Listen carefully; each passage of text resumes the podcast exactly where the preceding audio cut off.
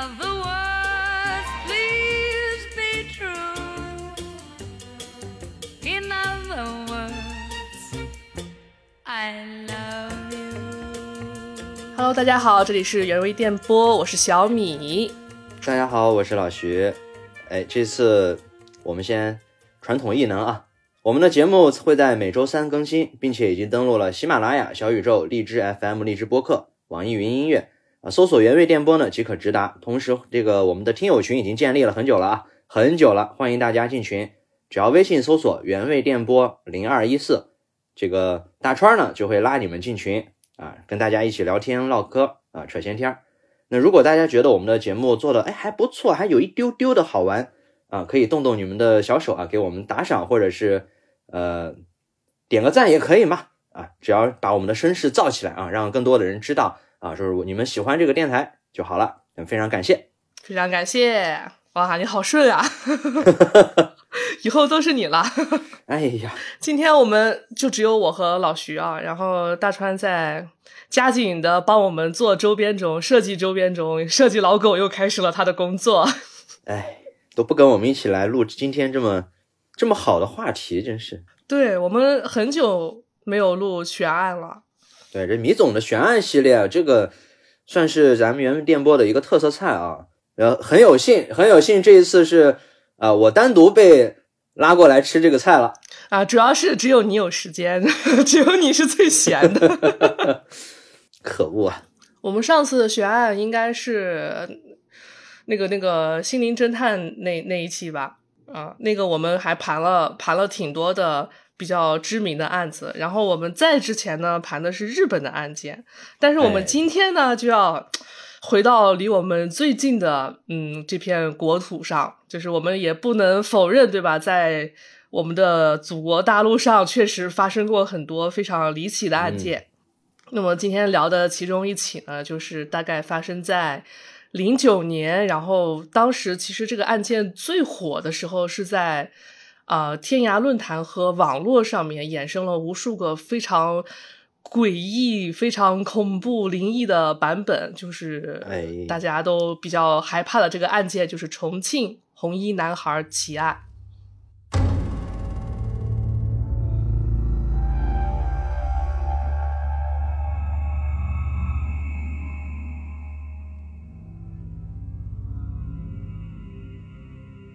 这个名字听着就感觉透着点问题。红衣男孩儿当时有看过那个照片吗？那个照片，我当时我是后来看的，嗯，呃，因为当当时那个东西，就那个新闻有的时候，呃，我就是看到大家各种猜测说这个事儿很邪乎，有嗯各种什么、呃宗教啊、邪教啊、什么献祭啊，嗯或者是我想我就想，我操，我们泱泱大国这么正气的地方，居然会有这些案件，怪力乱神。就不信邪是吧？就去看了一眼是吧？对，我去看了一眼，我的妈呀，那个照片当时其实有点吓到我。啊，是挺挺害怕的。就是我如果说，如果我是告诉我说有一个凶杀案，或者说一个非常惨烈的死亡现场，那我其实，呃，我我平时猎奇，我看的一些图片什么的，我也见过很多血腥的东西，但那个确实让我有点完全出乎我的意料了。对，就是就是，恰巧是因为这起案件，它整个的案发现场，包括尸体的死状，非常的超乎常人的这个怎么说呢？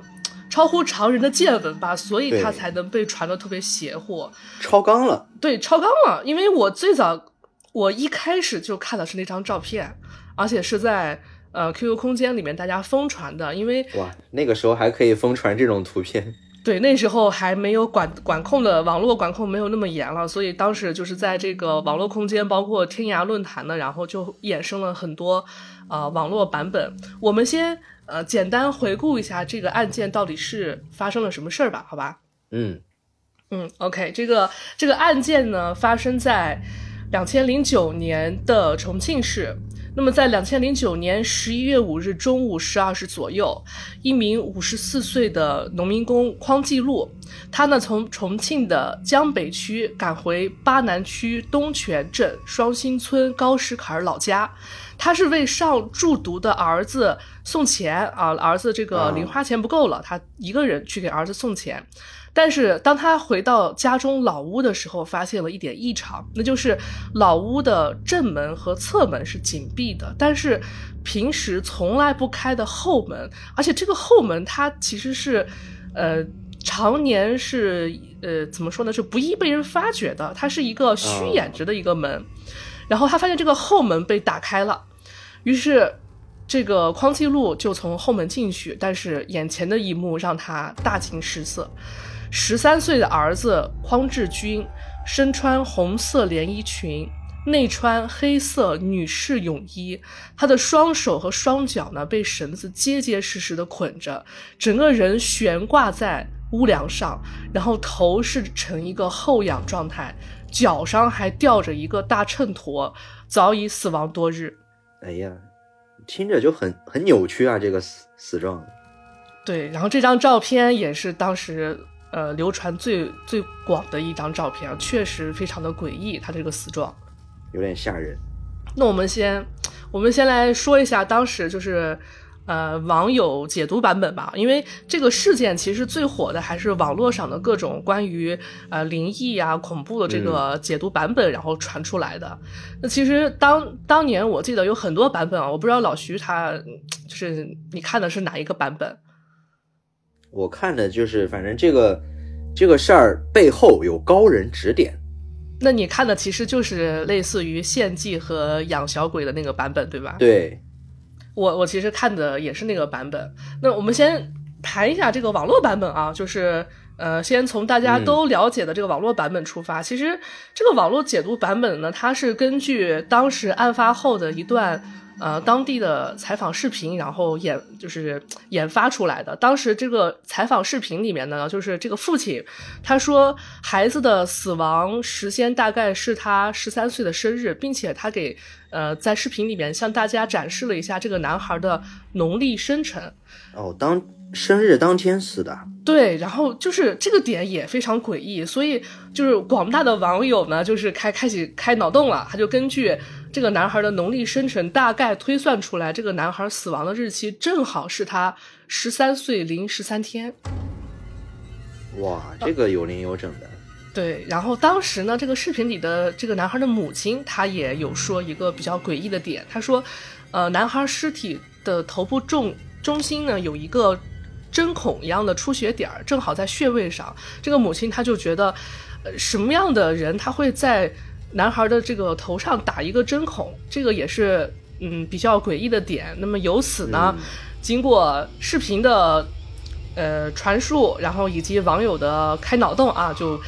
开出了一个大家都比较公认的啊最为可信的网络版本，就是这个男孩他死亡日期是十三岁零十三天嘛。其实，在道家来说，他属于极阴之日。那么也有传言说，就是匡志军他本人呢，就是八字纯阴，然后本就是极阴之人。那么在茅山邪术中有一种非常诡异的续命方法，叫做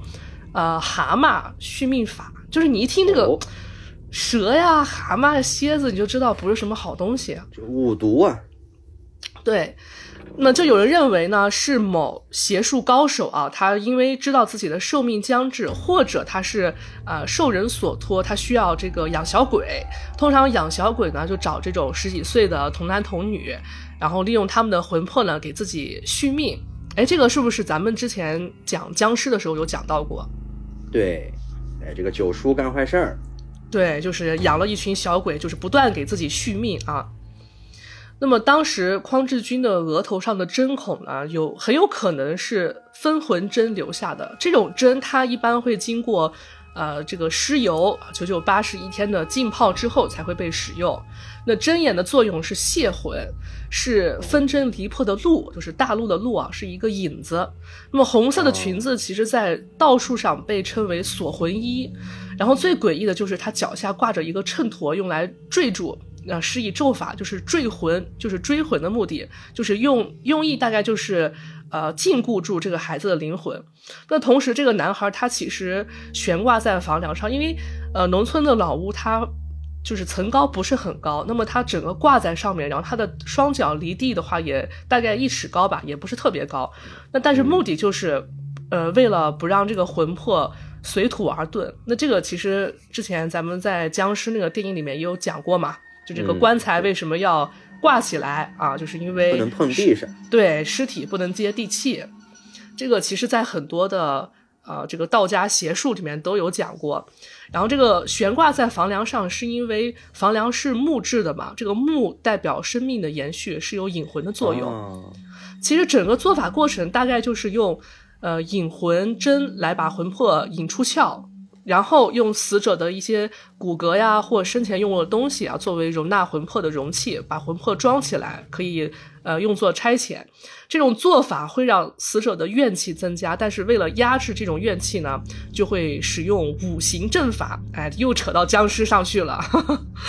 就这个五行阵法。哪五行呢？金木水火土，对吧？金就是秤砣是金，木哦房啊房梁刚好是木，水呢就是泳衣，它里面穿的那件泳衣刚好是水，红裙子是火，哦那么地面就刚好是土，就是金木水火土五行阵法。哇，全了。全了。那么另外呢，这个据说案发现场呢，男孩身边有一支蜡烛，这个网友又开始开脑洞了啊，说这个蜡烛它是以尸油、骨灰。五毒啊，晒功之后的粉末配以秘术炼成，用以引魂下行，有控制魂魄的作用。那么，呃，在网友的这个集思广益下啊，又搜集了两千零九年到二零一零年年初那段时间呢，在全国各地大概发生了一些呃青少年离奇死亡事件，包括福建莆田呢有呃溺水身亡四人，吊死一人；那浙江天台呢溺水身亡七人，然后这些都是青少年。那这些网友就开始哎把这个东西集成起来，说是你看。这这些人再加上这个红衣男孩，算起来刚好是十三人，哇，又是十三。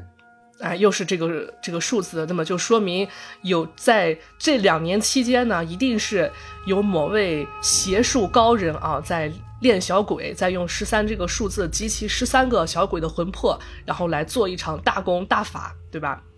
嗯，那么目前为止呢，这个是网络上网络版本啊，大家传的最广，也说的最邪乎，也最为怎么说呢？最为就是大家最可信的一个东西。就说感觉他说的东西都有依据。对，因为呢，他说的东西有依据的原因，是因为他呃把现场、案发现场还有尸体的这个死状，包括现场的东西呢，全部给你编排进去了。对嗯，所以你就觉得，哎呀，这个说的真的很吓人。对，而且我觉得他这个他这个 现场这个尸体的情况，其实我特别难以理解的，就是因为因为他他的整个整个状态。包括说他身上的一些奇异的穿着，这个东西后面有其他的一些科学一点的解读，但是其实我一直很难理解他头上的那个针孔，我真的我真的觉得哇，那个东西太诡异了。嗯，是的。然后这个我们后面会说，我就是我看完整个案件，我个人认为啊，可能是呃人为的。就是他母亲的潜意识，然后就是传出来的一些东西，它不一定是真的。哦那我们就是回到真实案件啊，因为我们毕竟是案件节目嘛，我们当我们就嗯只是给大家以这个呃灵异玄幻为大家最为广知的方式，然后跟大家现在我们就要科普一下啊真实的案件的回顾。啊，打破迷信。对，我们要我们是一个打破迷信的节目，好吧？我们虽然啊，我们已经长大了，我们已经不太相信这些所谓的迷信啊、灵异啊、玄幻。那么，我们跟大家还原一下整个案件的呃经过吧。就是首先，我们来说一下当时这个尸体，因为这起案件的影响非常恶劣，然后包括当地的民警，他也从来没有见过这种。呃，比较离奇的警哪见过这样的？对死亡方式，所以当时这个案件是引，而且在网络上引起了恐慌嘛，所以当时这个案件所有的资料，包括呃尸体的尸检报告，包括案发现场的一些照片，一些呃案发现场的一些呃散落的物品，这些照片全部是公布的、公开的。嗯所以我们先说一下这个尸检报告啊。首先，这个尸体它身高一米六三，它里面呢穿的是一件呃女士的紧身黑色泳衣，那么同时她的胸前呢塞着两块黑布，就是把这个黑布团团成两块塞在泳衣里面，她以为是在呃假装女性的乳房，就是女性假乳，哦做了两个假乳放在里面。然后这个泳衣外面的呢，这个男孩穿了一个红色无袖连衣裙，这个裙子据后面家人说，应该是他表姐他偷了表姐的一件裙子。哇，这表姐心理阴影估计也挺重的。对，就说呃，这个尸体它呃尸斑主要呈现的是暗红色，那么双手和双下肢，尤其是锁钩上侧，锁钩其实就是绳子的印啊，绳印，嗯，但他的双足有明显的呃双侧呃就是双足有明显的这个锁印神印。那包括它的腹部其实是比较广泛的湿绿。我们说这个尸体的绿色是怎么回事？其实就是，呃，死后二十四到四十八小时之内吧，就是你的腹腹部不是有呃很多这个粪便呀、肠道粪便，嗯然后容易淤积，然后这种腐败气体产生的一些呃硫化氢还有血红蛋白这些生物生化因素，它慢慢的变成了硫化亚铁。那么铁其实是呈绿色的嘛，所以它会导致尸体的皮肤呈现绿色，就是湿绿。那么还有一个就是那种青斑是吧？哎，就是一大片，通常是在嗯腹部先有湿绿，然后它随着时间推移就会慢慢的渗透到全身。嗯，那么其实尸检报告里面并没有说他的额头有这个针孔啊，他尸检报告里面说的是他的额部、局部有一些轻微的呃擦伤，但是界限不明显。那么我我可以怀疑啊，可能是。呃，因为他们是在农村嘛，然后可能是他的父母对尸检报告没有看清，或者是不太理解，再加上周围的人这个呃一传，然后他母亲后面在接受采访的时候，可能说，哎，我儿子头上好像有个针眼，但是这个具体在尸检报告里面是没有写到的。哦，嗯，那么还有一点就是，通过我们尸检报告，还有一点可以看到，就是它的绳索走行压迫的部位都有绳都有绳印嘛，那么均有生火反应。什么叫生火反应？就是说，呃，死者在生前是在活着的时候吊上去的，他不是死后被吊上去，他是活着的时时候哦吊上去，有那个挣扎或者是一些其他的痕迹。，对，有一些挣扎、抽搐啊这种生生理反应，然后在悬吊的过程中死去的。那么这个其实我们看很多。看很多刑事案件，大概就能推测出，首先他这个就是第一案发现场嘛，对吧？他不可能是死后被人搬进来的，他肯定就是在这里死的。嗯，呃，还有就是他的双侧足底和脚趾都沾满了灰尘，这个能说明什么呢？说明他呃是在地上踩过，然后站在凳子上，然后对吧？嗯，那最主要的死因就是解剖之后发现脑膜血管淤血，呃，脑实质未见挫伤。脑实质未见挫伤，大概能判断出他没有经受过外伤，就是没有人去呃重没有打击过没有人打过他。对，没有遭遭受过重击，头部都是外部都是完好的，它是脑膜血管淤血，那就是在悬挂的过程中慢慢窒息而亡的。啊，然后充血了。对，并且检查了一下他有没有服毒啊，有没有农药呀、安眠药呀，或者是老鼠药啊，也没有，他也不是毒杀。嗯，嗯，当然还有最重要的一点啊，就是在死者所穿的泳衣内部这个裆部检验出了死者本人的精斑。哦，啊，泳衣的正面还有这个胸部正中，还有腹部，呃，还有一些怎么说呢？就这个蜡烛滴蜡的痕迹。啊，说到滴蜡，我们再来回顾一下当时的现场有哪些东西啊。首先屋屋内是没有他人痕迹的，因为首先门窗没有破坏痕迹，它是后门是打开的，等于说是呃从后门进来的。然后这个后门可能一般外人也不知道怎么进来。就是我当时看了一下这个纪录片啊，他们家后门是什么情况呢？就是呃，重庆的很多房子它是在小山坡上，他家那个后门呢，就是在一个山坡上，然后而且前面还挡着树，就说呃，他父亲呢通常是在后门放一根特别长的一个呃铁棒，然后把后门抵住。他据他父亲所说，一般人是不会发现那个后门的，除了自家人知道以外，因为那个后门嗯长期是虚，就是被那些树木啊，还有小山坡挡了一半儿，很隐蔽啊。非常隐蔽。然后还有一点，呃，就是警方就是呃怀疑说是没有不在不存在他杀的原因，就是说他屋里的地面上到处都是孩子的衣物杂物，这个孩子用过的课本啊、作业本啊都散乱的放在床上，并且呢有两包方便面还被吃了一包。哦，就是说，嗯，如果是凶有凶手存在的话，他不可能在房子里吃包方便面嘛，因为他很有可能就在现场来看，很有可能是孩子自己吃的。然后包括孩子的电子表呀、书包这些都是，呃，遗留物遗留在床上。而且刚才咱们提到过那个蜡烛啊，床上确实有半截燃烧过的蜡烛，还有打火机。那么同时呢，这个是个非常，呃，资深的二次元少年啊，他有大量的渗透式的呃动画光盘，哦，然后还有几根铁链。那他书包里还有三十二块五，就是说也不可能是有人为了钱杀他，对吧？钱也没拿走呀，东西东西都在，对，东西都在，而且是一个孩子的日常的生活场景，也没有被人翻过的场这个举动，而且这孩子还吃了一包方便面，就说明他也不可能是自杀，因为自杀的人他不可能很悠闲的在那里吃个吃点东西，然后再去，然后并且现场的被子上也存在呃金斑，而且，嗯、当时警方还在现场的房梁上发现啊，它不止一处磨损的痕迹，就是说这哦个绳绳索啊不是第一次挂上去，可能在之前还有还有别的啊很多次了，还不是第一次。而且在尸体南侧呢有一个七十厘米处倒着的一个长凳，这个凳腿是朝向死者一侧的，这个说明什么呢？啊，那就是他踩在那个凳子上，然后把凳子踢翻了。哎，对，就只能是他自己踢翻的凳腿才能朝向他嘛。呃，然后我们来说一下他的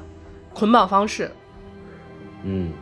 嗯，之前我们有看到照片啊，这个很奇特啊。很奇特。其实这个也是大家最为争议的一个点吧，就是有些人，呃，有些人做过试验啊，他说通过自己自己是可以把自己绑成那样的。那么有些人就觉得？一个孩子不可能自己把自己绑成那样，绝对是有第二个人。对这个想一想，其实挺难的。你想双手双双脚绑起来，我能理解，但是你当嗯你双手双脚都那样被绑着，而且他那个姿势其实，呃，不是说我自己坐在这儿把自己手脚绑起来，他那个姿势舒展拉的又比较开，嗯，然后还要再吊起来，这个其实以一个孩子自己的能力，我我一直都觉得我好好像很难完成。就是很多人其实都觉得这里的疑点最大啊，就是他们觉得，呃，以自己是绝对不可能把自己绑成那样的。对，就可能旁边还有一个人。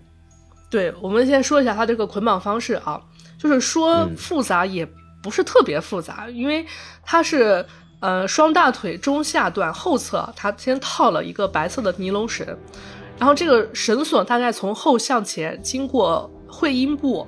向后上方走行，那么其实这个当时发现这个绳索它是一个环形套，这个环形套先把自己的腕部捆住之后，然后他又拿了另外一条白色尼龙绳，就是第二条绳索，呃，在自己的两个手腕处进进行了多圈的环绕，大概据他父亲说啊，大概呃脚上十二圈，手上十二圈，然后经过环绕之后，这个绳索还剩一节，然后他就绕绕过了房梁，然后再系到自己的这个手腕前端。那么双小腿的下段呢，又分别被第三条白色的尼龙绳多次横绕、纵绕，就是，嗯，怎么说？就是我觉得，如果凶如果有凶手他在捆绑受害人的时候，他应该是比较谨慎的绕法，他不会像这样胡乱的横横绕、纵绕，而且他肯定会打死结嘛，因为这个男孩他身上很多这个呃绳索的结其实是环形套，它是如果说你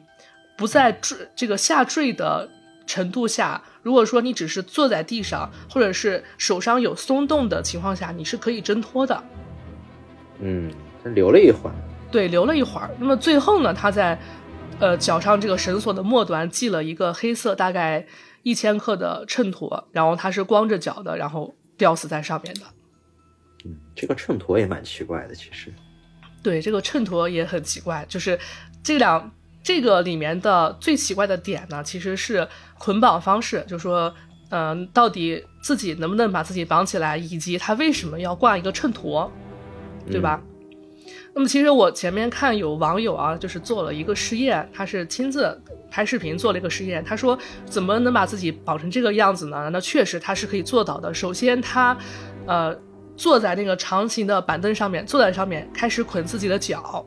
然后通过脚，然后把绳索绕进来，然后绕到从脖子这块穿出来，然后他整个人站起来，因为你的脚不是捆起来了嘛，然后在板凳上站起来，因为那个你站起来之后，其实离那个房梁就能能够到房梁，那个呃、嗯。老屋的房梁很低嘛，然后你在站起来的过程中，把自己的手绑起来，把那节绳子从房梁上搭过来，然后把手系牢，然后站起来的过程现在全部都捆好了，你只需要把凳子踢倒就可以了。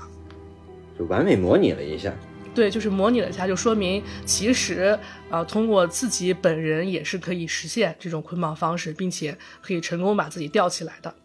那么，其实综上所述，当时警方给出的结论呢，就是排除他杀，排除自杀。那么判定为什么呢？是一个大家可能比较很少听的一个死亡的呃方式吧，叫做体位性窒息意外死亡。哦，这个断句是性窒息对，就是在体位性窒息意外死亡。哦，那么死亡时间大概就是十一月三日夜间一点左右。是哎，十一月三日死亡呢，也就是说，呃，他父亲发现孩子的尸体的时候，他其实可能已经在那上面吊了那么两天了对，父亲回到家是十一月五号嘛。啊。嗯，就是综上所述啊，我们就是以尸检报告以及当时现场发现这些东西，然后以及警方最后得出的结论来探讨一下，呃，真实案件的整个发生过程。那么老徐有什么看法？有没有有没有有没有觉得还存在一些什么疑点啊什么的？对，其实这个地方，我觉得主要还是一个十来岁的孩子为什么会做出就这个这样子的一个呃行为，其实我觉得对于成年人来讲都是很少见的。嗯，就可能我们生活中身边都没有这样子，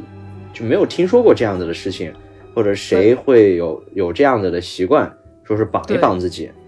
那尤其尤其是按照你说的，可能是一个比较偏远偏僻的一个地方，对农村里嘛，对这样子的环境下的一个，呃，感觉好像也算是平时平时可能是独独独自一个人居住这样子的一个孩子，那为什么会突然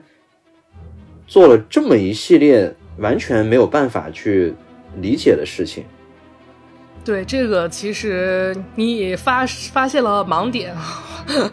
那么这个就是广大网友们不买账的呃第三点嘛，就是觉得一个十三岁的孩子他怎么会知道这种离奇的所谓性窒息的这样的一种玩法啊？我们可以称之为这种 S.M 的一个玩法。那甚至很多成年人，包括我在内，我也是。呃，昨天前天梳理案件的时候，我才知道有这么一个啊、呃奇特的一个性癖好。对，就是他这里面的一切可以达成，但是动因是什么呢？对，就是他的动机以及他什么时候接触到这个东西的，就让人觉得非常的匪夷所思啊！一个一个十三岁的孩子，他而且在一个呃，并不是怎么说讯讯息并不是很发达的一个地方，他怎么能接触到这种奇怪的一个东西？嗯，OK，我们来说一下这个死者生前到底是什么样的一个小孩吧。好，嗯，那么首先呢，这个孩子他是家中独子，他的父母呢都常年在外务工，呃，说是都在重庆，但是父母其实是在江北区嘛，那么孩子留在老家，呃，孩子主要是刚读初中，然后他在学校是一个在读的过程。平时他性格就是，据老师和同学们来说，他性格比较内向，然后也没什么朋友，也不太爱说话这样一个小孩儿。那他家里面也没有老人啊，他是等于说他一个小孩就是独居状态。他周末的时候会去父母的工地，然后和父母一块儿度过周末，然后并且呃周末。比如说周天晚上回家的时候呢，父亲会给他零花钱，就是把这一周的钱给他，生活费，对生活费，把这周生活费给他，等于说每周末的时候他会去呃父母的住处。那么在就在事发前几日的时候，儿子就跟父亲打电话说，说是这周末不来了，啊，就不来父母这儿了。然后他说他想回趟老家，想在老家过周末。然后父亲也觉得没什么嘛。但是过了周末，然后又过了几天，这又到新的一周了嘛。然后父亲发现联系不到儿子了，因为他们通常有电话。然后这个父亲他电话不小心摔坏了，他也联系不到儿子。他发现儿子过了这个周末也没来要钱，因为一般父亲他就给一周的钱嘛。如果这周你没来要钱的话，你肯定下一周你的生活费就不够了。呃，于是父亲就一个人独自回到呃老屋，然后想给孩子送钱，然后就发生了我们一开始说到的那一幕。那么其实，呃，父母他就据后面采访的时候，他父母有说过，说是他有没有这个异装癖的行为。那么父母回忆，儿子生前好像确实有偷偷穿过他表姐的衣服，就是女孩子的衣服。那么我们就可以怀疑这个孩子他疑似啊，疑似确实可能存在异装癖。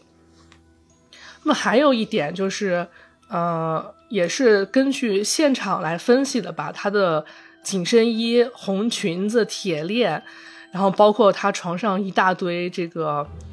圣斗士星矢》的影碟，然后大家就合理的怀疑他是不是在 cos 某一个角色。那么确实，在《圣斗士》，我不知道你有看过《圣斗士》吗？哎，你还真别说，是哪个角色？一辉的弟弟啊，舜。嗯。一辉的弟弟舜，他的他是什么样的形象？他的形象其实他的形象有一个变化，但是呃，其实大差不差。就是早期他的形象是呃穿的是那种比较粉色的系的衣服，然后因为圣斗士嘛，就是大家穿的都是紧身衣，然后舜呢本身长得又很清秀，其实很像一个女孩子。那后期他的衣服也变成了那种呃玫红色啊那种偏偏那个那样一个颜色的衣服，加上一些紧身衣什么的。然后他的武器呢，确实就是一根锁链。哦，哦，对，就是很多人就通过这个东西来分析啊，这个男孩是不是，呃，将动画人物然后作为了这个性幻想的对象，然后他，而且他不止一次的在这个房间里面做这样的事了嘛，因为确实发现了很多磨痕，就说明他可能这一次失手了，啊，在这一次的整个的过程中失手了，属于意外死亡。哎，这个我觉得对于他父母来讲，这个打击可能还挺难想象的。独子死死了，然后还是以这样子的一个方式，然后很难想。哎，这就是我我后面说的，就为什么他母亲会说这个额头上有针孔啊什么的，就是呃，我们其实之前分析很多案件的时候，会存在一个怎么说呢？呃。受害者以及受害者家属的一个潜意识的一个拒绝，就是在传统的父母眼中，他宁愿相信这是有邪术或者是诡异灵异的事件导致，他也不愿意接受孩子是以这种方式来结束生命的。嗯，就是我我宁可他是被歹毒之人害死，也不可以接受说是他的死和性相关。对一个十三岁的孩子，他的死能就是跟这种无法启齿的东西，然后也觉得很很奇怪，然后甚至可能会觉得很丢人，对吧？就是我们作为人人之常情来说，父母是没办法接受这种说法的，这种性耻辱。对，那么。首，我们刚才说的疑点就是这个复，一个是复杂的这个神啊捆绑是怎么自我捆绑的？那么有人做了实验，说是其实可以做到的。那么再一个就是十三岁的农村少年啊，他能知道性窒息这种成年人都很少知道这种性行为。那么有没有可能呢？因为零九年、零八、零九年的时候，其实啊网络呀、网吧呀什么的已经非常兴起了。对那个时候的网络，说实话，我我可以给大家说一下，就是那个时候大概，反大概在那个年代，其实你要去，就比如说你现在想要说是啊，去进入到一个黄色网站，那可能除非是老司机有门路，对，有点专专门告诉专门告诉你，要不然，但那个时候是可以直接通过网页搜索直接进去的，有很多这样子的信息。对，没有任何的门槛。对，而且整个网络监管也力度也也也不够吧，就没什么监管，我觉得。对，没有监管。嗯，然后，因为我们就结合我们自己来说嘛，我们也都是啊、呃这个青少年时期过来的嘛，我们也知道那时候的网络状况。那么各个地方的网吧，对不对？说是禁止未成年进入，那其实尤其是像一些小地方呀、农村呀、乡镇的网吧，你掏钱就能进呀，没有人管你。对呀、嗯，而且呃，青少年在网络上接触的这些呃离奇古怪的东西呢，还是蛮多的。因为我我我有印象啊，我有印象，就是当年的网络上有很多这种呃论这个成人黄色论坛呀、网站呀，然后它确实有很多非常怎么说呢，非常猎奇的一些性行为。它不光是你嗯看到的那些很正常的性行为、啊，它确实有一些很些猎奇的东西，而且是。呃，不经过任何修饰，不经过任何屏蔽，也不经过任何监管的，就赤裸裸的展现在，对吧？网友的面前，嗯，那我们就可以合理的怀疑啊，这个男孩他会不会是在平时的，比如说网吧也好啊，或者网络上接触到这个比较啊、呃离奇的一种一种性行为方式吧？嗯，那么还有一个疑点就是刚才我们所说的，为什么要加个秤砣？哎，为什么呢？那为什么呢？我们就呃，我们现在所有的分析呢，都建立在呃警方最终的这个结论上来分析，好吧？这个秤砣它其实是可以增加稳定性的，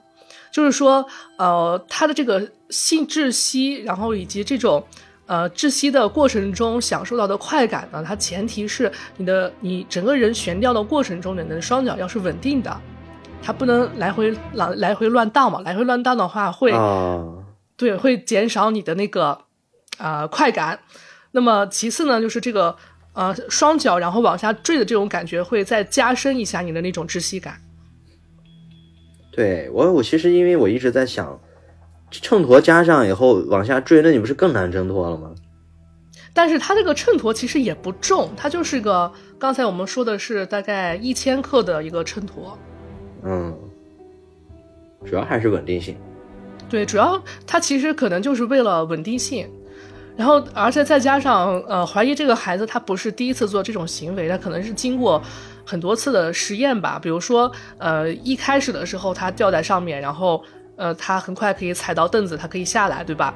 但是呢，可能少了一点嗯这种窒息感。那么他可能呃通过某种方式得知，哎，我可以是不是加一个重物啊，或者加一个稍微有点重的东西在下面，增加一下稳定性，也是有可能的吧？我觉得，如果他之前做过嗯类似的事情，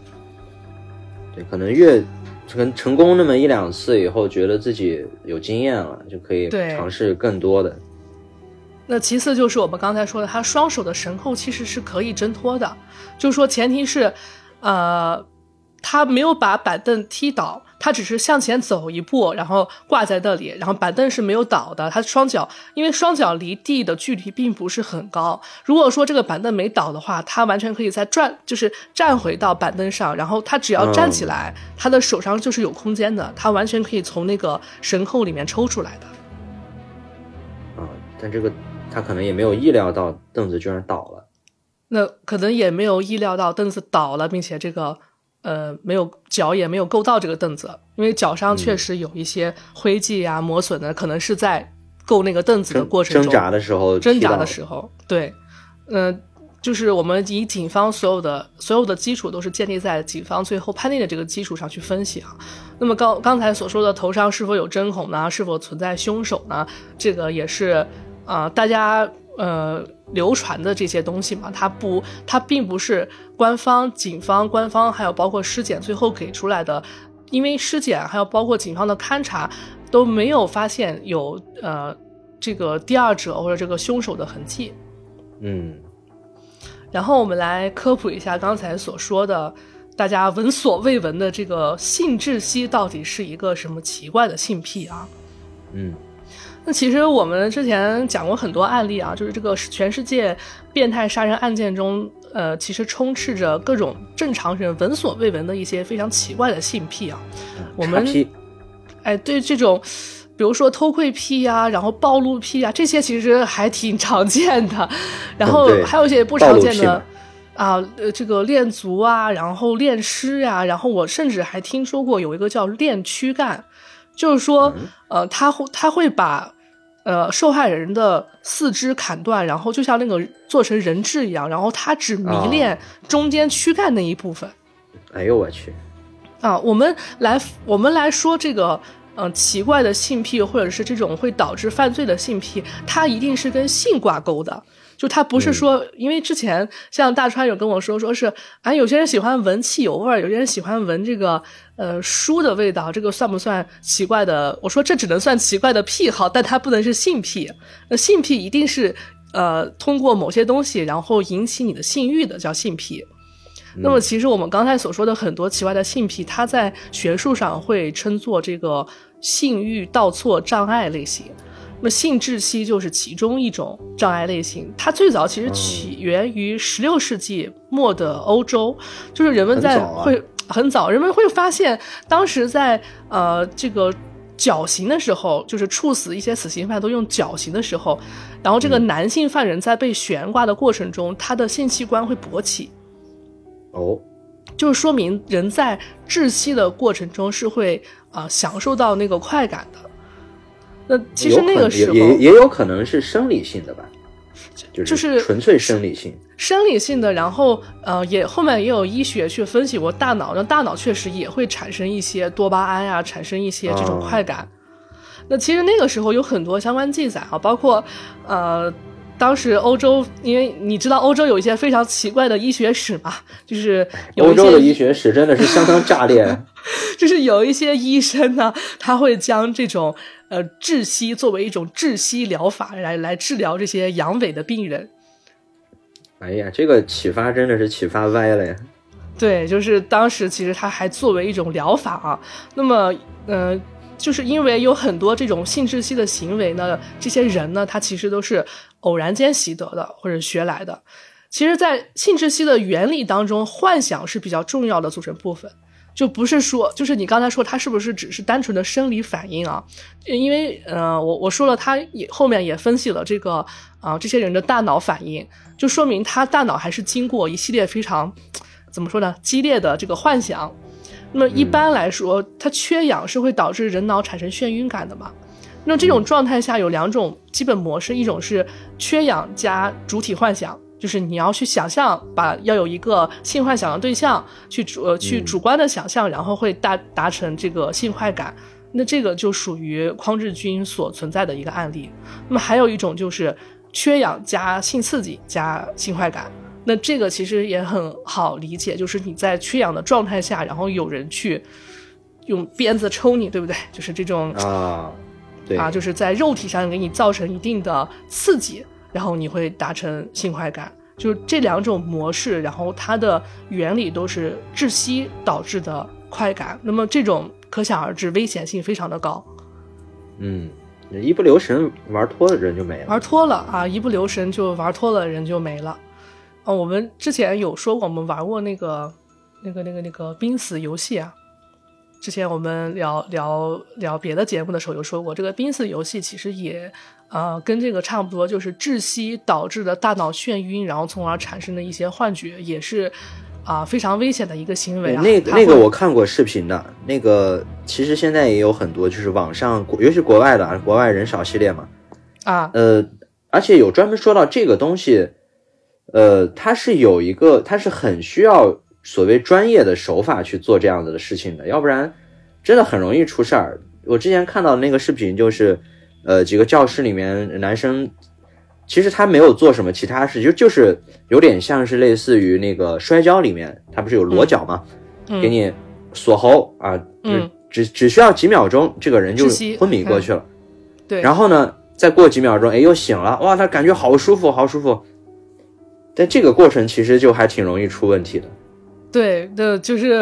年少无知的我就亲亲身玩过这个游戏啊。我当时我当时看到的幻觉呢，非常的诡异啊。我看到的就是你在昏迷的过程中是不自知的，就是我当时眼睛看着窗外，然后不知不觉这个视线啊，就像穿越了一个世界一样，从这个窗外穿越过去，然后穿越到一个。夜晚的游乐场，然后我看到一个旋转木马旁边站了一个小男孩，然后他手里拿着一个红色的气球，然后非常诡异的看着我，这是我当时看到的幻觉啊。我们其实大家玩这个游戏也都是想，呃，猎奇嘛，想看一下大家都看到什么幻觉。那么它的危险性在于哪呢？它其实就是大脑的短暂性休克导致的，对呀就像就像做梦一样啊，你导致的你看到一些幻觉。那么它的危险性就在于你必须在十秒钟之内把这个人拍醒、拉打醒拉回来啊。我真的是我我的我宿舍的朋友，就是我的舍友，真的是打我呀，就是扇我打我，然后就是不能超过十秒啊，就是十秒内把我打醒。可是你是用什么方式进入窒息的呢？呃，就是刚才你说的那种，呃，锁锁喉呀，然后按压按压胸部啊，然后。但凡出点什么问题，那就是谋杀呀，真的是谋杀。啊，对，当时这个游戏非常火啊，我们班级后面的那个男孩儿女孩儿都是在后面站一排，然后你就看那一排人一个个倒下去，我操，你们校风够彪悍的。就是啊，大家就是广大的听友绝对不要模仿这种行为啊！我们结合这个案例也说了，这是非常危险的行为，就一旦你没有控制好时间，或者是对吧，你人就没了，而且每个人的身体体质都不一样。嗯，而且你有有可能在这个窒息的过程中还没窒息呢，就因为你的操作不当就已经造成伤害了。对，就是呃，如果即使人不挂掉，有可能你的大脑会有这个，对吧？轻微的受损也是有可能的。啊，对，因为这个如果一段时间缺氧，时间如果稍微长一点，有可能就会出现什么智力损伤，这是不可逆的。别试啊，千万别试。千万不要尝试啊！那么就是和大家说的这个无独有偶啊，这个方式在二零二零年的时候，湖北武汉也出现了类似红衣男孩事件的一个少年。这个男孩呢，他大概十二岁，那么他死状更哎死状更诡异，他穿了七八件女装在身上，就是类似那种他自己网购的啊，网购的一些，嗯比如说 J.K. 校服啊，类似于那种那种衣服。然后他整个人呢是倒挂在房梁上，他头朝下，哎脚朝上，就是呃死亡方式是一样啊，都是死于这个性窒息死亡。哇，这个倒挂我更难想象他有什么办法可以自救了。对，就是这个完全是等于说就是用生命在尝试非常危险的行为。基本上，我觉得倒挂基本上没有什么自救的方式。可怕那。么当当时武汉的这个男孩，他父亲也是说啊，就是说去看这个男孩的呃网购记录呀什么的，他确实买了很多女性的东西，女性的衣物，包括丝袜什么的，他都是自己网购买来的。对，就是我们这个案件呢，我们聊到这里，就是你还有多少，就是百分之多少你还占玄幻灵异，和百分之多少你占他最后警方分析出来的这个这个观点。这个其实怎么说呢？这个这个像之前这种新闻，以前就看过，但那个时候确实，那个时候可能因为我们也年纪小一些，我们就更容易会被这种呃很玄乎的东西去引着走。我们觉得哇，这个背后你公布出来的东西可能引人掩人耳目，它可能真的有一些很邪术的东西在后面。但其实慢慢的到现在，你再去看这个事儿。你也知道这种所谓邪术什么的不可能，你就会发现哇，这个背后的这种社会问题其实比你想象中的要严重的多。然后你再一想，当年就已经有这么多事情了，它真的就是很严重的一个社会问题。对我其实看完整个案件，我对玄幻灵异那部分已经不是很很相信了，因为小时候确实会被这方面影响，觉得啊你们官方都是胡说八道，都是骗子骗子，你就是不想告诉大家这个世界上有鬼。那么 其实我们长大了之后，然后再结合身边的一些奇奇怪怪的案例啊，身边的一些人的一些精神状态、心理状态也好，我们会发现。呃，它是很存在很多的社会问题啊。首先，我们今天要探讨的问题呢，我这个落点可能比较新奇，但是我觉得确实是，呃，从从从以前到现在也一直存在，然后一直没有解决的问题，就是呃，青少年、儿童、未成年人的性教育问题。嗯，这个很重要。这个我觉得非常悲哀的就是，咱们国家到现在没有一个非常普及，然后非常正确的一个性教育和性引导。因为我之前看过很多，啊、青少年的一些案件，我们就不说案件了吧，我就说嗯这个青少年意外怀孕这种东西，这已经就是很常见了吧？就是即使这个这个就是一个常识问题。对，就是在成年人看来是一个非常常识的问题，但是即使到今天为止，还是会有很多未成年人、青少年，然后呃发生这样的悲剧啊，就是为什么呢？就是我觉得真的是呃性教育的一个缺失吧，就是大家越是唯恐。避之不及的，越是难以启齿，越是不想讲这个东西，去避讳这个东西，那么它就有可能变成非常大的一个隐患。哎，那所以你们当时有学过类似的知识吗？我们有啊，我们我记得是这个一般可能就是生物课会讲一讲。对对，就是初初二的时候吧，生物课，然后哎，我们那个生物老师还蛮好的，因为我我听说啊，有很多老师就是呃书发给你，然后你们自己看吧，我也不讲。对我们我们我们当时就是我们当时那个老师是一个就是一个大叔，然后他他自己还解释，他说每次我们讲到这个地方呢，大家就在头台下面偷笑啊，那嗯这次那我就不讲书发给你们，你们就自己好好看。然后他真的那一节课就、就是讲到那个男女身体那一部分生殖啊嗯什么，他就不讲了，让我们自己看。那那你你说你作为一个小孩子，你能看个啥呢？就是我自己我能看得懂那些字儿，但是不你让我自己看，我我要我要去理解什么东西啊？就是啊，人体的构造是这样，男女生殖器是这样，然然后呢没了。对呀、没了啊，这个就是很大的问题，就是你这个教材印出来了，但是没有人引导。而且其实当时我还记得我同桌，我当时有一个同桌，那个女生她还呃拿纸开始在那个旁边去临摹，就是画那些图生殖器啊什么的。当时其实我还笑她说：“我说你画这东干嘛？”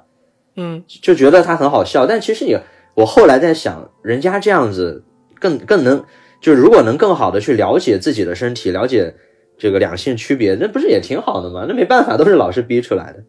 对，就是我们当时那个生物老师，他还是蛮好的。他呃，除了给我们讲这个男女身体上的区别以外，然后并且给我们讲了呃呃怀怀孕啊，就是是到底是怎么怀孕的。这个怀孕的过程啊，以及它是嗯受精卵是怎么形成的，就是通过这个方式，并且告诉我们，呃，为什么青少年啊、在这方面不要偷吃禁果啊，不要偷食禁果，为什么有什么原因？包括青少年跟成年人的呃身体上的一些生理啊、机能啊又有什么不一样，然后他都给我们讲了。哇，你们这个 还挺好的讲的，老师至少老师还还是比较负责的。我觉得这个就是就是生理知识的缺失，特我我我能感受到生理知识缺失的一个很明显的点就在于，呃，我初中的时候，我当时有一个同桌，那个同桌我和我关系特别好，然后她是个女生嘛，但是因为我们关系特别好，所以她什么事儿都跟我说，真的是什么事儿。嗯。然后她是我们，她当时是我们班第一第一对早恋的人，嗯。呃，就是公公公开的那种恋呃谈恋爱，然后就是和我们班另外一个男生，呃，然后尤其是像这种青少年懵懂的时候，那你的性意识什么也都是刚开始嘛，嗯你不但就是理论知识什么都不知道，但是你的那些冲动，你的那些潜意识的行为什么都开始有了，所以就是会有那种偷尝禁果的情况出现。那这个其实我觉得当年也也挺普遍的，可能我们都不知道而已。嗯然后有一天，其实那个画面挺好笑的。那天有一天早上早自习，就是早早的我们来到教室以后，我发现我那个同桌心情不好。就平时我去了以后，他都开始跟我聊啊什么，就很开心。结果那一天他早上整个人就趴那儿也不看书，然后闷闷不乐的。然后我就问你咋了，然后他开，你知道他怎么说吗？他看着我，然后就当时是他那个趴在那个桌子那儿，然后回头看我，然后犹豫了两秒，说那个，然后他他很小声的跟我说，那个他进不去。初中啊，啊，当时是初初二吧，顶多就是初二。嗯，然后他就他就说这么句，他说那个他进不去。然后我当时还愣了一秒，我都没想，我我以为说是你是出了就可能家里有什么事儿，或者是和和好朋友吵架了怎么着的啊，我可以嗯安慰安慰你。就突然给我来这么一下，然后呢，好在那个时候啊，就说说说起来，其实那个时候那个年龄段的男生对于生理知识可能还是能相对的知道多一点，但这种知道的途径其实并不是什么好的途径。对，甚至大是错误家都知道错误的认知都有可能啊。对，但正但至少是我是知道一些相关的东西的。然后他就他，然后他又很，他为什么当时那么愁那么难受？他跟我说的意思就是她不知道这样会不会怀孕，啊啊啊！他担心自己怀孕了。嗯然后我就就一副长者的样子啊，说来，我给你好好讲一讲这个事儿怎么回事儿啊，你呢嗯什么怎么样，根本不会怀孕什么。我给她说完以后，她说真的，我说真的。然后他，然后然后后面就开心了，整个人就明媚起来了。啊，是的，我我当时上学的时候，我甚至我到初中、高中的时候，那么我身我身边的呃有些女生啊，她甚至会认为，就是只要两个人这个赤身裸体的睡在一起了，就是啊、呃哪怕只是发生体外性行为，她也会怀孕，哎，就是就是怎么学的都？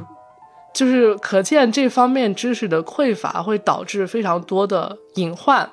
那么就是我们说的，因为现在更可怕了，现在的呃小孩子接触网络更早了。我们那个时候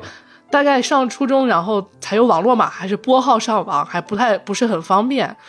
然后，但是呢，现在的青少年就很小很小，真的很小，小学生啊什么就开始接触网络。因为我为什么会有这方面的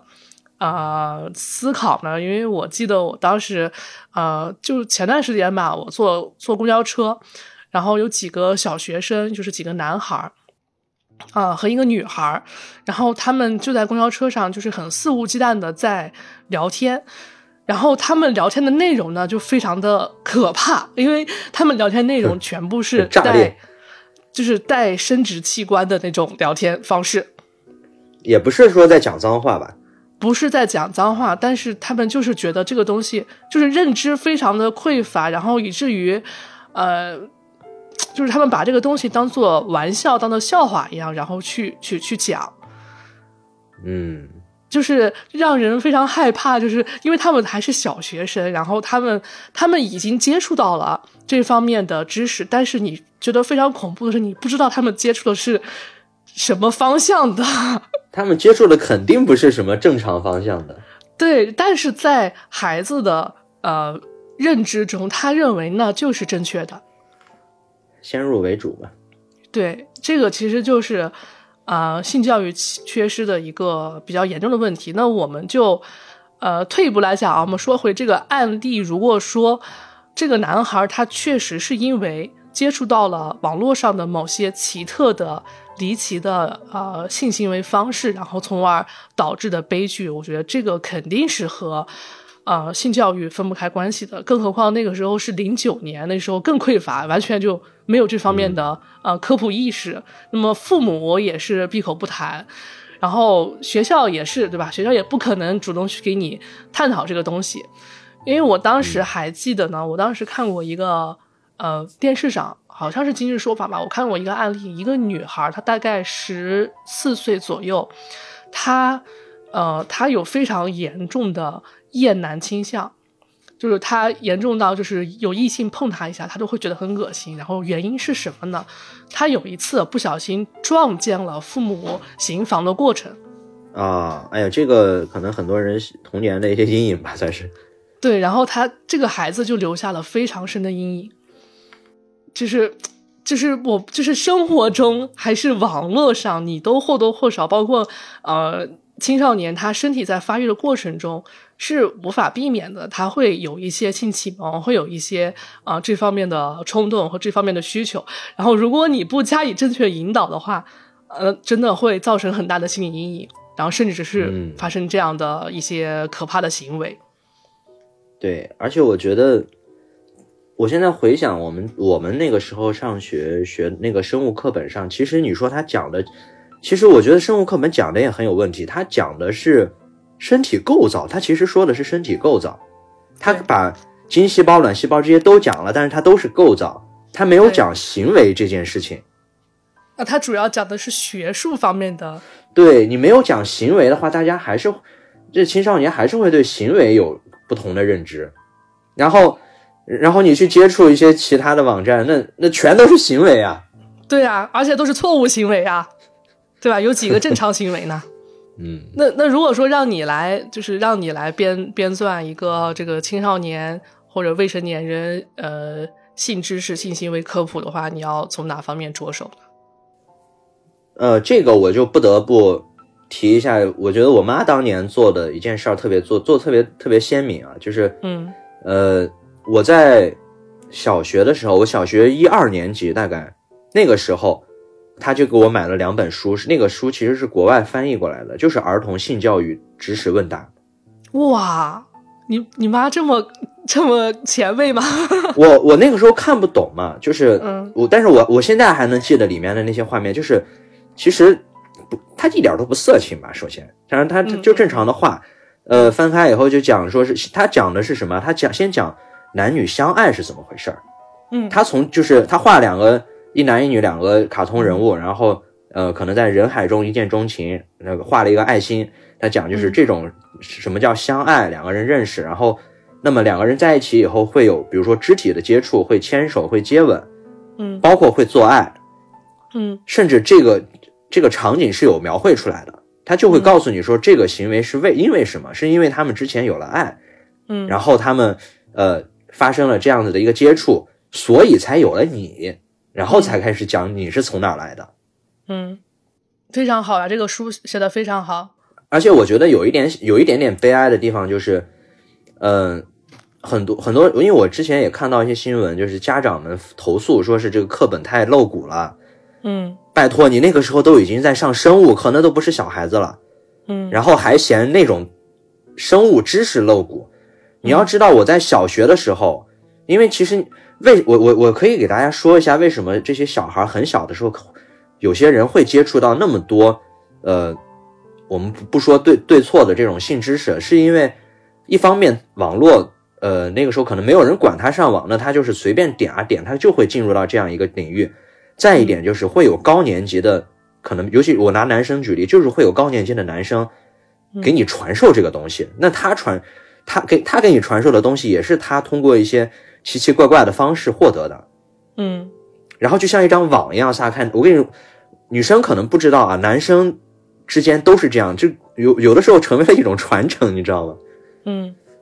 其实女生也是知道的啦，就是啊呃，就是通过这个 同桌，对吧？同桌男生，然后分享一些奇奇怪怪的知识，然后并且他非他他就像老师一样，给你非常就是非常资深的告诉你，我说的这些都是正确的，但其实他说的都是错的。对，就是这种东西本来应该有老师告诉大家，而且我小的时候，我因为有那个两本性知识的那个书，我还把它带去学校了。然后最可可怜的就是我带去学校以后，我旁边的那个男同学看了，有时候说哇，你带黄书来，在那个年龄他就已经。呃，那倒也没有啦，就只只是我是在想，我那个时候想，这算黄书吗？这不是在教你怎么知道这些东西吗？那那你想那个时候，那那么小的孩子就已经有有的孩子会觉得说你这个东西是色情的，是低俗的，是不能够被传播的，对，很悲哀啊。非常悲哀，而且就是我我我之前讲过很多案例啊，就是我觉得你刚才说的那个书写的最好的一点就是，我们是因为有爱才会发生这样的行为。那么，嗯其实这个观点到现在为止，很多成年人他都没有意识到，就是为什么有这么多混乱的男女关系啊？我觉得他们都不是建立在爱的基础上。我之前讲过一个案例，就是那个少女杀手 Camber，那么他的母亲呢，就从小教育他，就是从小呃告诉他，他说你是一个没人爱的孩子，没有女生会爱你，所有女人都会嫌弃你，你是一个永远得不到得不到爱的人，没有女生愿意和你发生关系。就是他从小被灌输这样的概念，然后他就把爱这个东西，其实爱是发生这个行为的先决条件，也是最重要的条件。然后他把这个东西屏蔽掉了，那么导致的结果就是，他将所有的女性物化了，就是他非人化了，就是女性在他眼里已经不是人了，他完全把她们当做一个物品一样。就是嗯去人性化，所以在他痛下杀手的时候，他可以非常冷静的去肢解呀、去分尸啊，然后去呃通过一些别的方式来满足自己的欲望。就是这个是从小他母亲对他埋下的一个非常大的隐患。这个小时候的教育啊，非常重要，非常非常重要。还是呼吁大家，就是虽然可能呃官方学校可能很难说是呃一下子就普及这个，但是如果我作为父母的话，如果我有孩子的话，我会从小就给他普及这个性教育知识，我会告诉他啊、这个男生女生的身体秘密是什么样的，男生和女生要怎样相处。那以后你有了相爱的人，他要怎么保护你？你要怎么和他相处？什么样的爱是正常的？什么样的行为是正常的？这个是非常重要的。对你对于小孩子来讲，而且其实大家有一个心理，就是你给小孩子去讲这些，他可一点都不觉得这羞耻啊。所以羞耻的其实根本不是需要被教育的，而是明明有这些相关知识的人，但是你你自己又羞于把这些知识告诉他们，那他们肯定也只能通过其其他的途径去获得。那，哎，对，这个可怜可怜呀、可悲呀、就是也是希望社会急急需，我觉得真的是急需要解决的问题。那我们再探讨一个第二个呃一个方向吧，就是我刚才讲的这个性欲倒错障碍。这个东西就是我们刚才说的比较普遍的，就是呃，其实啊，其实同性恋呢，在最早的时候也被称作性欲倒错障碍，它是一个不正常的呃性性偏向。但是后面呢，通过呃法律也好，还是各方面也好，然后把它摘除了。啊、现在我们对同性恋其实已经没有那么觉得他是精神不正常或什么，倒不至于啊。那么还有一些就是大家争议比较大的，比如说，啊，这个恋童癖，呃，因为我们之前说，像漏音癖啊，然后窥探癖啊，这些其实都属于性欲倒错障碍嘛，性就是性的一个偏向性。但是呢，呃，通常我们说他，你不能说他是精神有问题，或者是心理有问题，或者是说他有法律问题，因为因为这些行为只要不涉及到。呃，主动伤害别人的情况下，就是在法律不不不不跳脱法律框架的情况下，其实都是被允许的。就是，呃，大家都很隐蔽嘛，就是你可能看有些人平常非常非常正常，但是他私底下有一些奇奇怪怪的性癖，那么他只要不伤害别人，其实都不是说他是犯法的，或者是说要指责他。但是，呃，恋童这个行为呢，呃，我之前有他会转化为犯罪行为吧？我觉得，所以他有，就是他有转化为犯罪的这个潜质，但是你也不能说他这个天生就是有罪的，这个就非常矛盾。就是我们在判定、呃性偏离和性偏好，就是性偏离和性偏好，我们在做定义上的区分是非常有必要的。那不管就是偏普通的偏好，其实很正常，每个人都有不同的偏好。就像你喜欢闻气有味，我喜欢闻书味，那么我们在性行为上也有不同的偏好，这个是很正常的。那么性偏离呢，会稍微严重一点，就是说他对呃正常的性行为已经没有办法发生呃任何的欲望和愉悦感，已经没办法刺激到他，他需要一些不太正常的行为去刺激到他。但是前提就是他没有造成任何伤害的话，这个其实也是被默许的。然后这个就是大家哦现在还在探讨的一个问题啊，就比如说我们刚才说的，啊，恋童癖到底应不应该被纠正？它到底是不是一个非常危险的一个一个讯号？那目前来讲，我觉得至少目前法律法规，包括我们的传统观念，都是不不会允许这样的存在的。你包括哪怕是因为有也有很多新闻，哪怕是你一个人在家里自己可能下载了或者看了很多这种恋童像的影片，它本身好像也是违法的。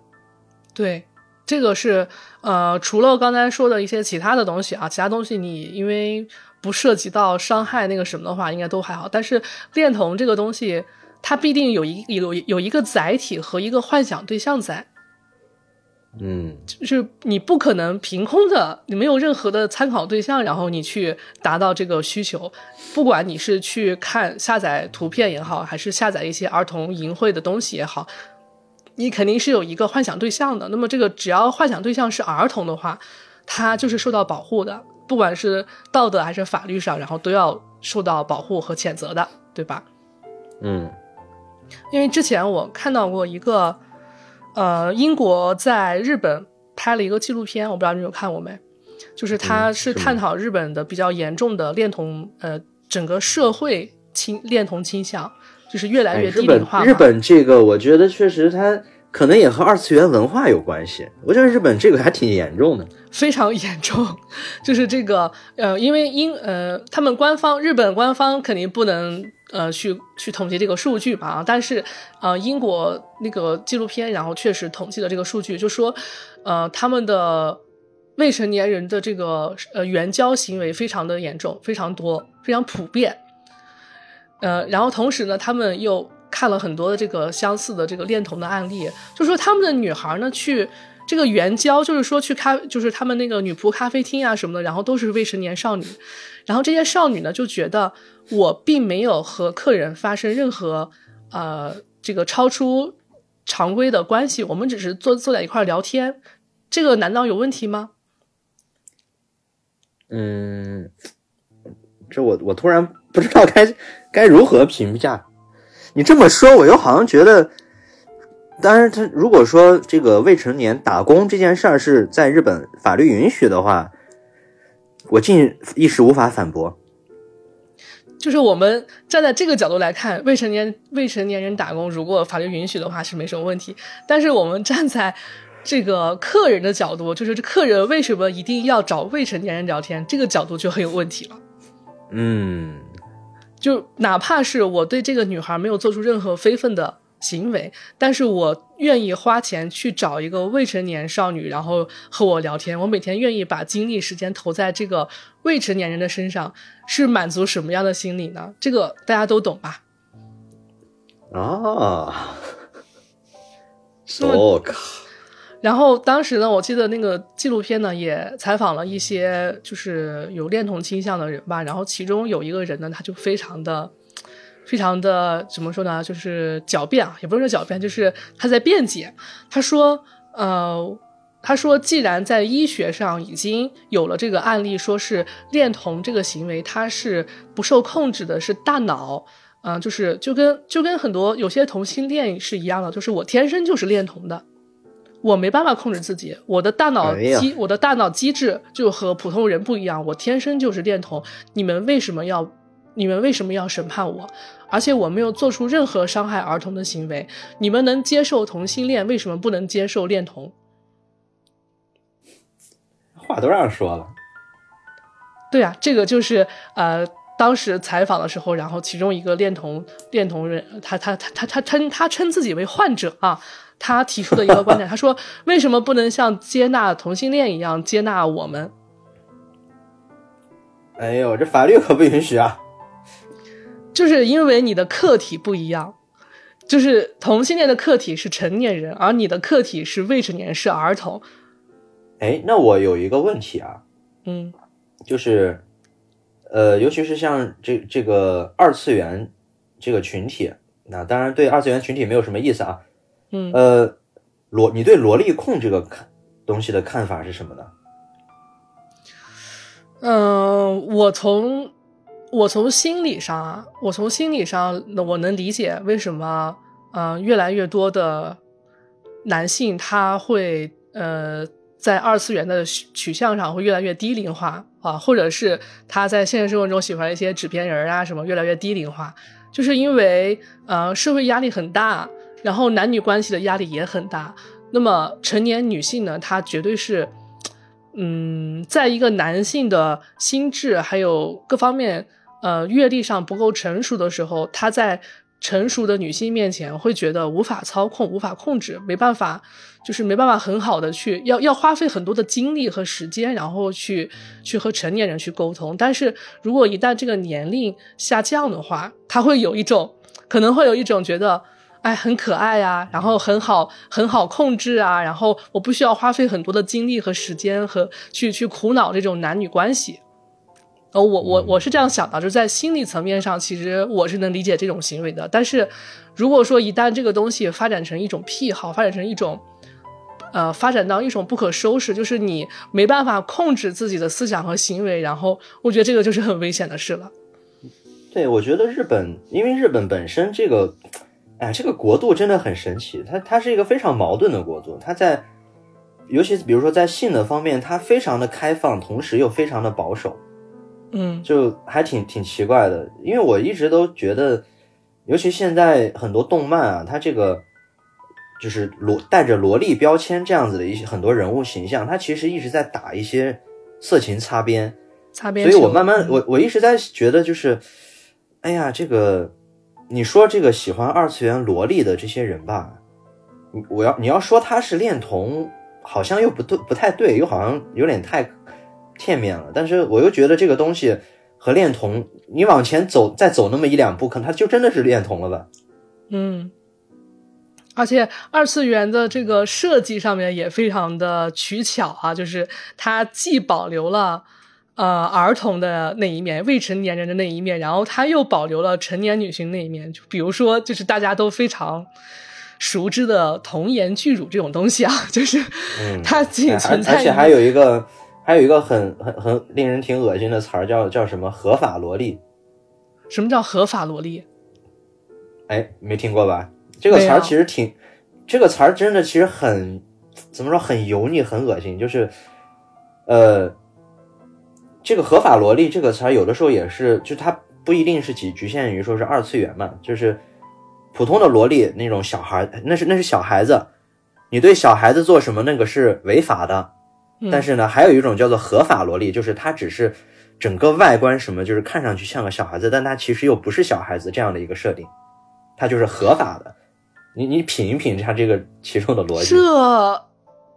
那我觉得他还是多多少少带有恋童的倾向呀。哎，其实就就有的时候感觉大家的那些发言啊什么，你分辨不出来这里面有些哪些是真的有那个倾向，哪些只是就是单纯的喜喜欢这么一个角色，很难说。那对呀、然后就是日本呢是呃，日本是非常怎么说呢，非常潜移默化的，然后把二次元和三次元，它打破了二次元这个框架，因为受嗯二次元的影响，然后它慢慢延展到了三次元，这个就是比较恐怖的事了，因为呃，因为我记得那个那个那个里面啊，然后。就是英国的记者，然后他在走访日本的这些呃成人怎么说成人影像店呀，或者成人杂志呀、书刊店里面，然后他们发现了非常多的这个所谓的儿童写真集，嗯，就是有一些他真的呃，你说他擦边吧，然后又不不太那个什么，就是有一些呃很小的小孩儿，然后一些小女孩儿、小男孩儿，尤其小女孩儿居多吧，然后穿那种泳装呀，或者这种，然后拍的一些写真集，然后都是明目张胆的，就是公开出售的，并且它的这个。摆放的位置也很奇特啊，它是跟一些成人像的东西摆放在一起的。就是他的意思，我觉得就不言而喻啊，这简直。对，而且这些小孩子，然后很有可能他们拍摄的过程中啊，包括这个牟利的啊，是他们的父母，这就非常的让人匪夷所思，就是父母让孩子去拍这样的东西，然后这个并且父母牟利了。那么拍出这样的东西给谁看呢？那那那受受用群体又是什么样的一些人呢？就是细思极恐。那还有一个东西，我想听听你的看法，就是嗯这个东西，我感觉最近年来也挺挺常见的。你对福瑞控怎么看？什么控？哎，又是新词儿是吧？你怎么老是有一些我不知道的新词儿？你不对呀、你你都是你你看的渠道，你最近追的渠道是不是有点问题？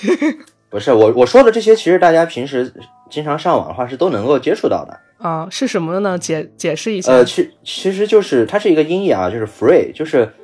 呃，它主要指的是那种半人半兽的形象。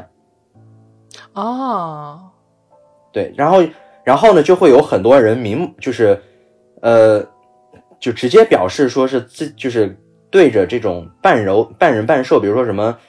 呃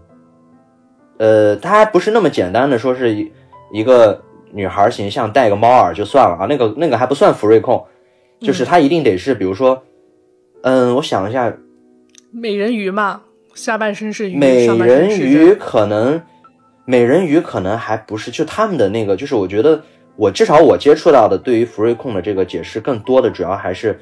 它的整个包括脸的形象都是动物，但是它的是身体是人的身体。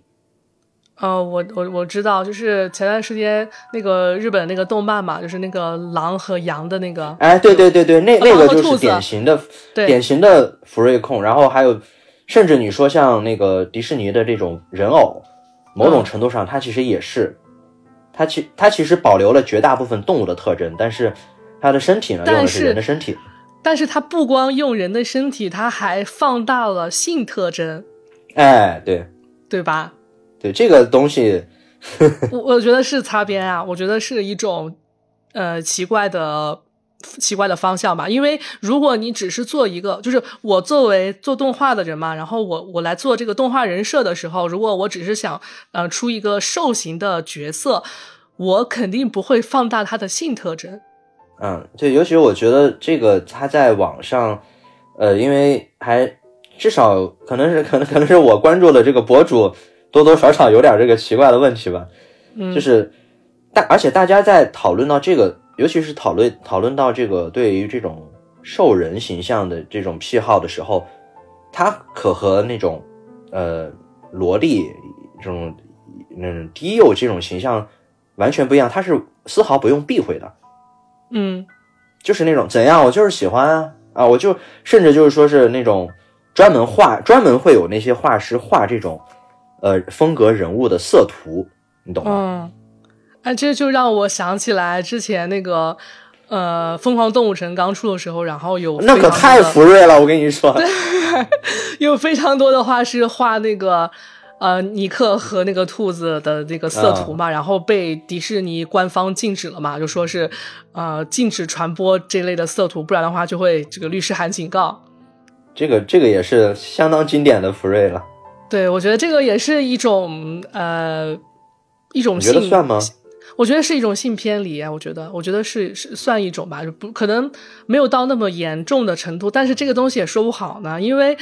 我们纵观所有的案件，一些这个连环变态杀人凶手啊，他们都是从呃以小击大啊，都是从一点一滴开始的。因为我之前呃讲之前那个讲心灵神探的时候，有个案件是这个恋足癖嘛，然后这个人呢，他一开始。其实他是练鞋，他不是练足。他一开始只是捡到了一双女女士皮鞋，然后他很喜欢。然后他小时候吧，他捡到这双皮鞋呢，就把它收藏下来。结果被他母亲发现了，然后他母亲呢就非常严厉的斥责了他，大骂他是变态。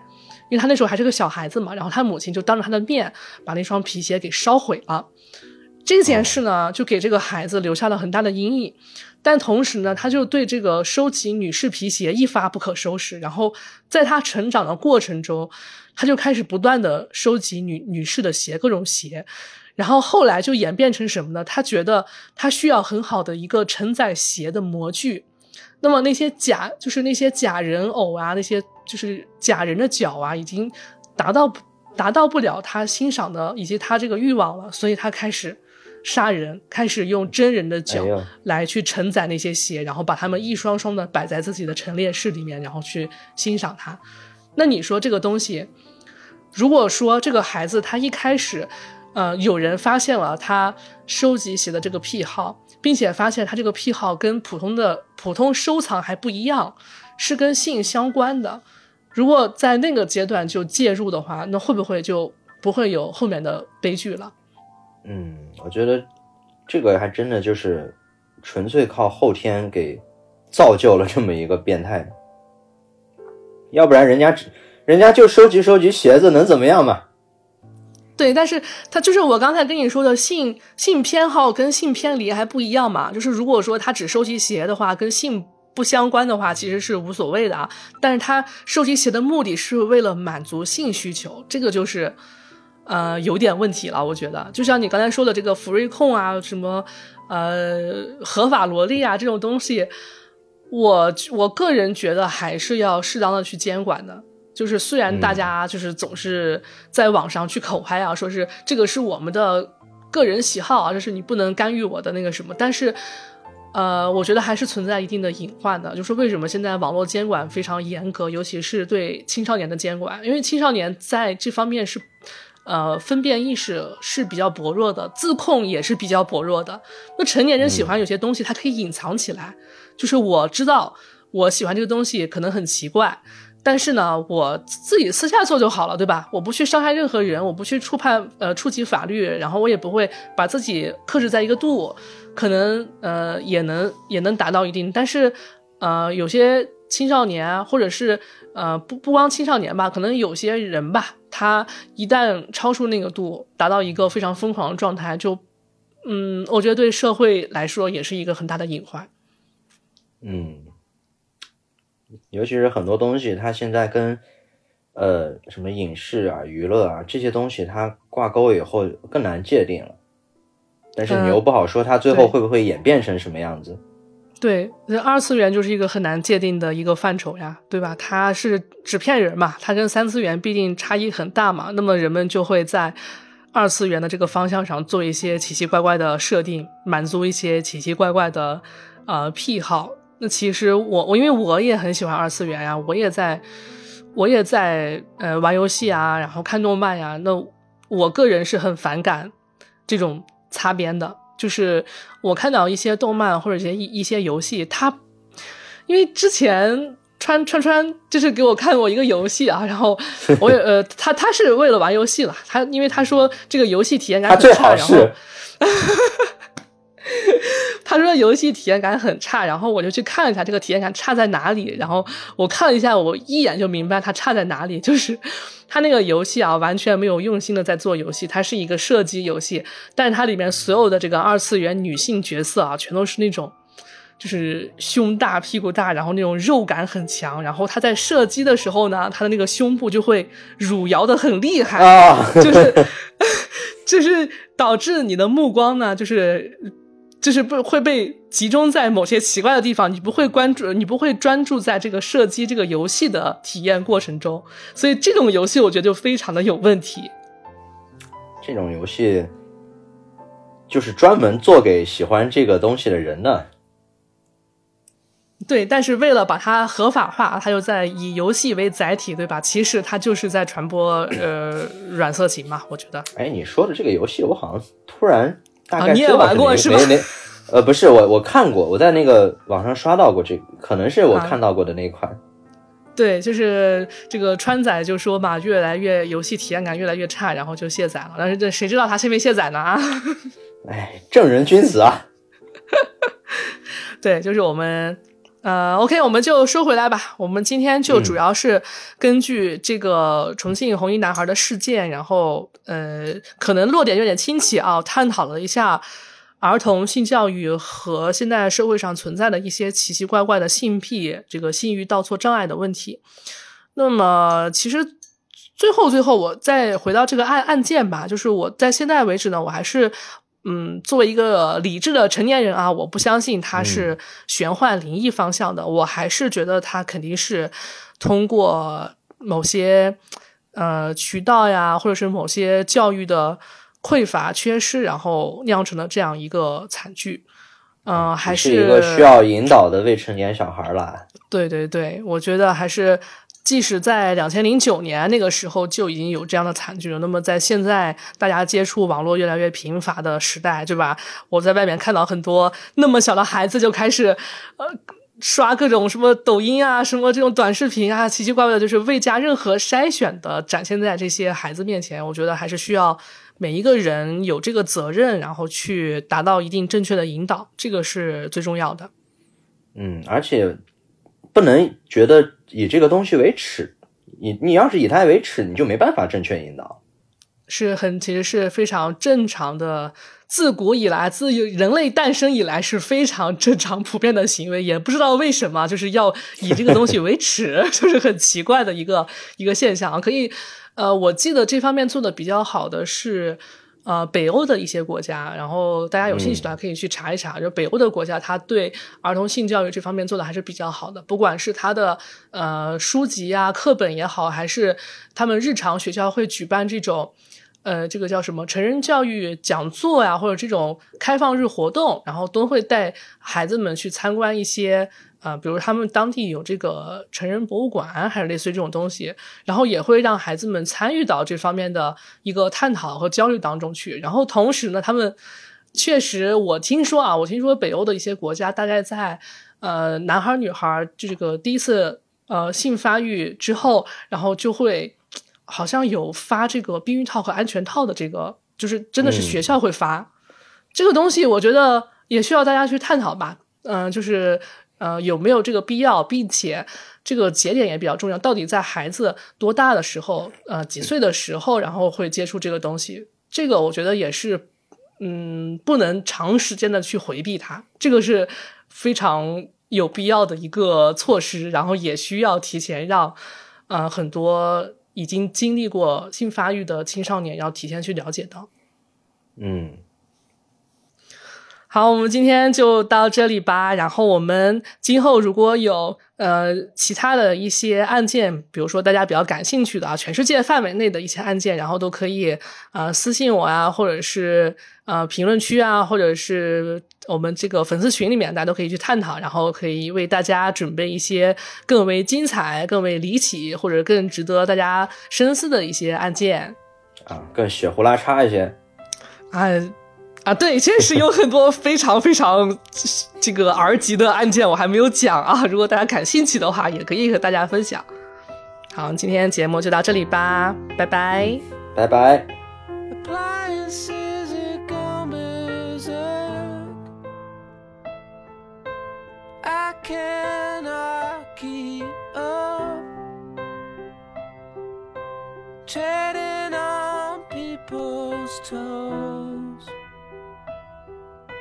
Snot nose little punk. And I can face the evening straight. You can offer me escape. Houses move and houses speak. If you take me there, you'll get